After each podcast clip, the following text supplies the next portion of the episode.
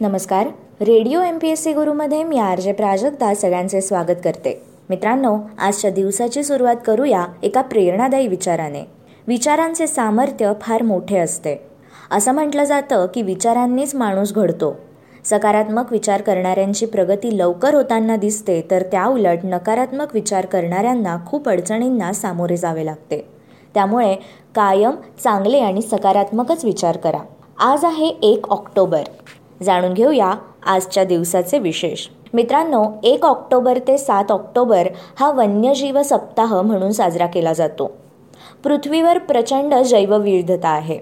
परंतु जंगलतोड वाढते शहरीकरण पशुपक्ष्यांच्या अधिवासांवर मानवी आक्रमण यांसारख्या बाबींमुळे हल्ली माणसाचा जंगली प्राण्यांशी संबंधच येत नाही आणि येतो तेव्हा दोन्ही बाजूंना फारसा आनंददायी नसतो. ही परिस्थिती बदलण्यासाठी या सप्ताहाच्या निमित्ताने काही उपाययोजना योजल्या जातात. या सप्ताहाची मूळ संकल्पना व सुरुवात आपण जाणून घेऊया. भारतात एकोणीसशे बावन्नपासून वन्यजीव सप्ताह साजरा केला जात आहे. नामशेष होत चाललेल्या वन्य पशुपक्ष्यांबाबत जागृती निर्माण करणे हा त्यामागील मूळ हेतू आहे. या हेतूचा काळानुसार विस्तार झाला. वन्यजीवांनी मानवी आयुष्यात प्रवेश करण्यामागची कारणे समजावून सांगितली जात आहेत. खरं तर कोणत्याही वन्यजीव स्वतःहून माणसांवर हल्ला करत नाही. परंतु त्यांच्या राहण्याच्या क्षेत्रावर म्हणजेच अधिवासावर शेती रस्ते व बांधकामाच्या रूपाने होणारे मानवी आक्रमण आता मर्यादेपलीकडे जात आहे. ते जंगलांच्या सीमेवरील खेड्यात घुसून मुख्यतः पोटासाठी गायी गुरे मारतात व त्यातून व मानव वर्सेस वन्यजीव असा लढा उद्भवतो. भारतासहित जगातील इतर पुरातन संस्कृतींमध्ये सांगितल्याप्रमाणे मानव आणि वन्यजीवात मैत्री असणे ही संपूर्ण पृथ्वीची गरज आहे. कारण वन्यजीवांखेरीज मानव सुखाने राहूच शकणार नाही. ही जागृती रुजवण्यासाठी भारत सरकारने Indian board of wild life या संस्थेची फार पूर्वीच स्थापना केली आहे. जंगल सीमेवरील स्थानिकांना आपण याबाबत योग्य माहिती मार्गदर्शन व सुविधा पुरवू शकतो. तसेच वन्यजीवांबद्दल माहिती मिळवून त्यांचा जीवनक्रम समजावून देऊ शकतो ज्यामुळे त्यांच्याबद्दलचे गैरसमज दूर होऊ शकतात. तसेच वन्यजीवांचा अधिवास असलेले जंगल तोडण्यास नेहमीच आपण विरोध केला पाहिजे. हे प्रयत्न आपण आपल्या परीने वन्यजीवांच्या संरक्षणासाठी करूच शकतो. एक ऑक्टोबर दोन हजार पाचमध्ये इंडोनेशियातील बाली बेटांवर बॉम्बस्फोटात एकोणीस जण ठार झाले. एकोणीसशे साठमध्ये नायजेरियाला युनायटेड किंगडमपासून एक ऑक्टोबर या दिवशी स्वातंत्र्य मिळाले. नायजेरिया हा संघराज्य प्रजासत्ताक हा आफ्रिकेतील एक देश आहे. नायजेरियाच्या उत्तरेला नायजर पश्चिमेला बेनिन पूर्वेला कॅमरून हे देश तर दक्षिणेला अटलांटिक महासागराचा गिनीचे आखात हा उपसमुद्र आहे. अबुजा ही नायजेरियाची राजधानी तर लागोस हे नायजेरियातील सर्वात मोठे शहर आहे. एकोणीसशे एकोणसाठमध्ये भुवनेश्वर प्रसाद सिन्हा यांनी भारताचे सहावे सरन्यायाधीश म्हणून आजच्याच दिवशी कार्यभार सांभाळला. एक ऑक्टोबर एकोणीसशे अठ्ठावन्न रोजी भारतात दशमान म्हणजेच मॅट्रिक पद्धत वापरण्यास सुरुवात झाली. युनायटेड किंगडममध्ये मेन्सा इंटरनॅशनल या संस्थे स्थापना ही एकोणीसशे शेहेचाळीसमध्ये आजच्याच दिवशी झाली. मेन्सा इंटरनॅशनल ही असामान्य बुद्ध्यांक असणाऱ्या लोकांची संघटना आहे. दुसऱ्या महायुद्धाच्या दरम्यान एकोणीसशे त्रेचाळीसमध्ये दोस्त राष्ट्रांनी नेपल्स या शहरावर ताबा मिळवला होता. एक ऑक्टोबर अठराशे एक्क्याण्णवमध्ये स्टॅनफोर्ड या विद्यापीठाची स्थापना झाली. अठराशे ऐंशीमध्ये एक ऑक्टोबर याच दिवशी थॉमस एडिसनने विद्युत दिव्यांचा कारखाना सुरू केला होता. मित्रांनो थॉमस अल्वा एडिसन याने विजेच्या दिव्याचा शोध लावला तसेच त्यांचे ग्रामोफोन यांसारखे अनेक शोध सुप्रसिद्ध आहे. आपण जेव्हा दिवा लावण्याकरता बटन दाबतो किंवा सिनेमा बघतो रेडिओ ऐकतो फोनवर बोलतो तर ते केवळ थॉमस एडिसन यांनी लावलेल्या शोधांमुळेच.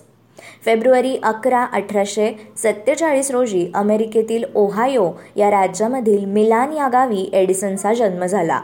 तो फक्त तीन महिन्यात शाळेत गेला कारण वर्गातील मास्तरांनी हा अतिशय ढ आणि निर्बुद्ध विद्यार्थी आहे असे म्हणून एडिसन कधीही काहीही शिकू शकणार नाही हा शिक्का त्यांनी मारला.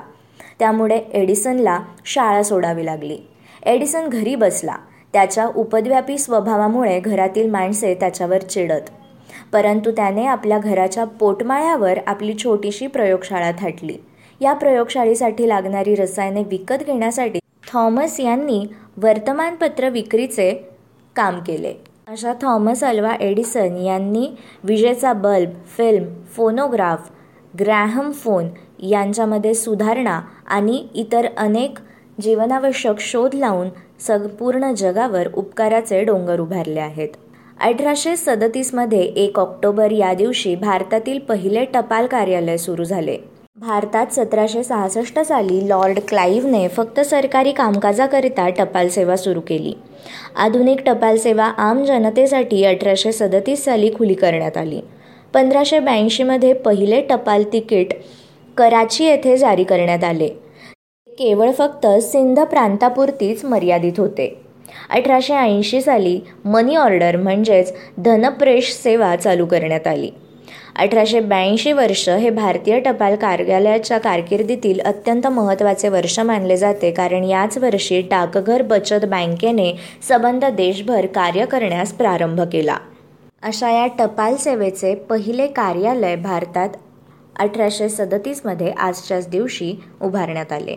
सतराशे एक्क्याण्णवमध्ये एक ऑक्टोबर या दिवशी फ्रेंच संसदेने आपले पहिले अधिवेशन सुरू केले होते.